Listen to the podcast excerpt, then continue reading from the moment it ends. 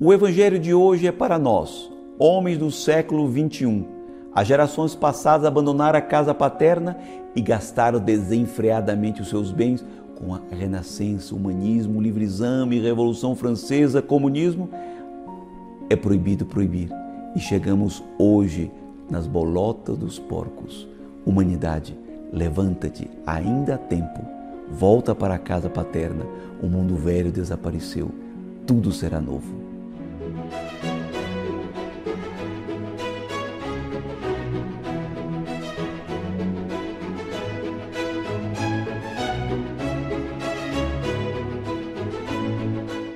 Queridos amigos, salve Maria. Chegamos ao quarto domingo da quaresma, domingo letare, domingo da alegria. Alegria. Alegria que todos desejam, todos procuram, mas nem todos encontram, talvez porque estejam procurando alegria onde ela não está. Ora, nosso Senhor nos conta hoje a parábola do filho pródigo, que começa assim.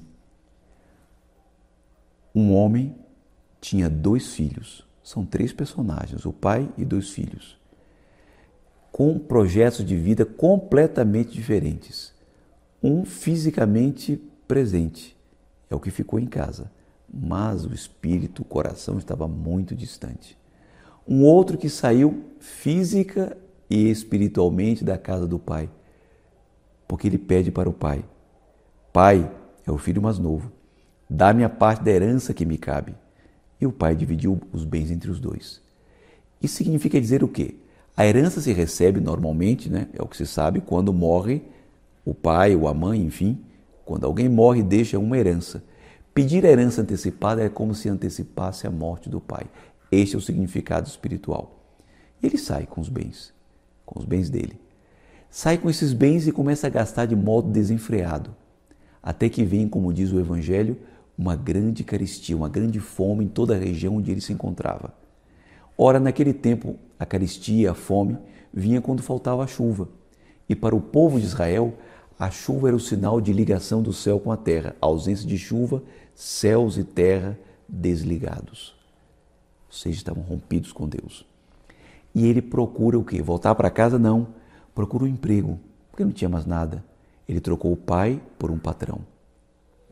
E no emprego, cuidar de porcos, que para um hebreu seria era uma humilhação tremenda, porque ele estava cuidando de animais impuros e disputando com as bolotas dos porcos. Uma imagem dramática para o povo que escutava Jesus narrando essa linda parábola.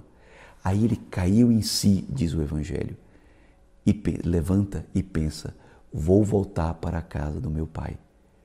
E ele retorna pensando no discurso o que vai dizer para o pai: Pai, pequei contra Deus e contra ti, já não mereço ser chamado teu filho.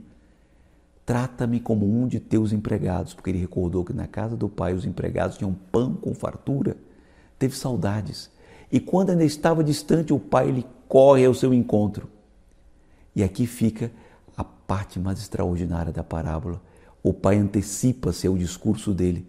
E quando ele começa a dizer, Pai, pequei contra Deus e contra ti, já não mereço ser chamado teu filho, ele abraça abraça, o cobre de beijos e manda chamar os empregados para vestir com a roupa nova. E depois que ele se prepara para um grande banquete, coloca o anel no, no dedo dele e diz: Esse meu filho estava morto e voltou a viver. E aqui a gente para e pensa: o demônio nunca dá o que promete. Prometeu liberdade, ficou escravo. Prometeu uma vida é, de prazeres e teve fome. E quando ele volta para casa, o pai quando ele pede para ser empregado, devolve a dignidade de filho com o anel.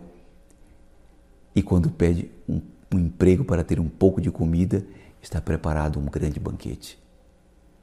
Humanidade, humanidade, vocês que me escutam também, temos que nos dar conta, nós individualmente e o mundo inteiro, quantos sinais para comprovar de que o demônio não dá o que promete. Veja essas coisas tristes que estão acontecendo em todas as partes. Pandemia, guerra, misérias em todos os cantos. São sinais mais do que suficientes para o homem se levantar e voltar para a casa do Pai. Eu vos digo como São Paulo, o mundo velho, este desapareceu ou desaparecerá. Tudo é novo É uma mensagem de esperança. E essa frase de São Paulo eu quero deixar como final do comentário de hoje. Em nome de Cristo. São Paulo está como que gemendo. Ele diz: Nós vos suplicamos, deixai-vos reconciliar com Deus. Abençoe-vos o Deus Todo-Poderoso, Pai, Filho e Espírito Santo. Até a próxima, se Deus quiser.